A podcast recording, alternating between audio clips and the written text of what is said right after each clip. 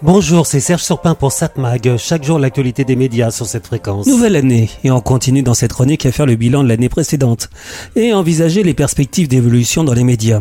J'ai commencé ma précédente chronique en évoquant la radio, avec premier grand sujet dans le petit monde des médias, la fermeture des émetteurs grandes ondes de RTL. Comme souvent, on en a beaucoup parlé, beaucoup plus sur les réseaux sociaux que, en vérité, du côté des auditeurs. Car qui voulait encore écouter une radio en grandes ondes avec un son de qualité téléphone? Ah oui, bon. Mais ceux qui étaient attentifs aux évolutions de la radio ont surtout remarqué un changement de nom d'une radio FM, ou plutôt le retour d'une ancienne grande marque de la radio, Europe 2. Ah, Europe 2, devenue en 2008 Virgin Radio. L'exemple même d'un changement de nom complètement raté l'exemple de dirigeants qui croient qu'un nom comme Virgin est porteur parce qu'ils lisent trop les journaux. Oui, je sais que j'exagère, mais à l'époque, Virgin était in. Son patron était une sorte d'Elon Musk avant l'heure, mais sans côté politique d'Elon Musk évidemment. Virgin était à la mode et ensuite a rapidement perdu de sa superbe sur beaucoup de ses diversifications qui ont eu des réussites très diverses. Il y a entre autres une de ces entreprises qui explique pourquoi il y a eu un changement de nom d'Europe 2 vers Virgin. On rappelle que Europe 1, Europe 2 et donc Virgin, ainsi qu'RFM, appartiennent au groupe Lagardère. Groupe qui avait pris aussi le contrôle des magasins de disques alors très en vogue, les Virgin Megastore. Il y avait donc un lien logique entre Lagardère et Virgin. Il se trouve que Virgin Radio était un nom qui était présent à peu près partout dans le monde, et prendre ce nom était, semble-t-il, logique. Entre parenthèses, à l'époque, c'est Oui FM qui devait prendre ce nom de Virgin Radio. C'était presque signé, mais la Gardère a doublé Oui sur le fil. Beaucoup s'étaient d'ailleurs dit qu'à l'époque, que Oui FM devenant Virgin, c'était beaucoup plus logique qu'Europe 2 devenant Virgin lui aussi. Europe étant un nom très connu en France, Oui FM l'étant beaucoup moins, et il voulait à l'époque se développer en réseau national avec un nom plus porteur, semble-t-il. Mais donc Europe 2 devenant Virgin, lien logique avec les magasins Virgin contrôlés par les mêmes propriétaires. Pas besoin de rappeler que les magasins Virgin Megastore ont fermé en France, et d'ailleurs un peu partout dans le monde, qui achèteraient aujourd'hui des disques. Les dirigeants de la Gardère voulaient aussi, avec le nom Virgin, concurrencer Énergie sur son terrain. Les jeunes, ratés. Les dirigeants d'énergie ont tout fait, entre autres auprès du CSA, pour que le réseau Virgin ne puisse pas le concurrencer sur son terrain. Virgin a dû avoir une programmation plus éloignée d'énergie. Résultat, Europe 2 devenue Virgin a perdu petit à petit ses auditeurs. 5,5% d'audience en 2008, 2,2 en 2022. La radio est même dépassée par France Culture. c'est vrai, pas les mêmes auditeurs.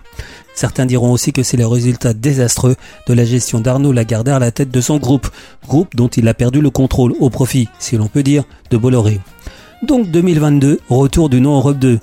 C'est moins jeune, direz-vous C'est voulu. La radio change un peu de cible officiellement pour viser les 25-49 ans. Fini la course vers les plus jeunes auditeurs qui de toute façon n'écoutent pas ou très peu la radio. Autre raison plus prosaïque de l'abandon du nom Virgin Radio, une économie estimée entre 2 à 300 000 euros versée à Richard Branson, le propriétaire de Virgin dans le monde.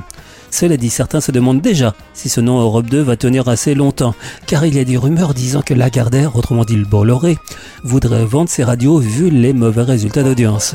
À suivre. 7 Mag, l'actu des médias. On va voir la télévision ce soir sur la TNT vers 21h. Sur TF1, la série SWAT. France 2, Laissez-vous guider, la belle époque. C'est un magazine de découverte évidemment. Avec Stéphane Bern et Laurent Dodge qui nous font revivre les grands moments de, de la fin du 19e siècle et du début du 20e siècle. Autrement dit, la belle époque. En général, il y a des effets spéciaux qui sont très intéressants. L'émission se laisse regarder. France 3, le meilleur d'entre nous. C'est le premier épisode de la première saison d'une série qui est diffusée donc sur France 3. Une série avec Mariama Gaillet et Nicolas Gob. 2022 dans le village de Bessan.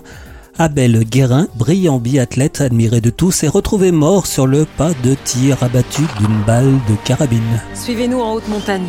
Immergez-vous dans le monde impitoyable des sportifs de haut niveau. Avec nous, au cœur des pistes de biathlon. Pour découvrir qui a tué le meilleur d'entre nous.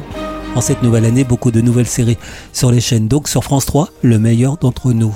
France 5, un magazine de découverte, un documentaire. Coup de peau pour le yaourt.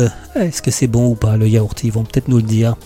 M6, année 0. Là encore une nouvelle série. C'est avec Claire Kem et Emily Dequesne.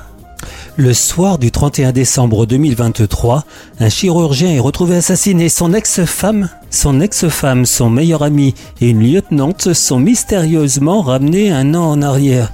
Tiens, ça me rappelle un tout petit peu le thème de la série qui est passée hier sur France 2 et qui s'appelle Vortex.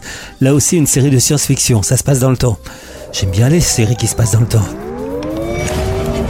Qu'est-ce que c'est que ce délire? On est revenu une année en arrière. Tout va se répéter. Donc sur M6, année 0, série fantastique.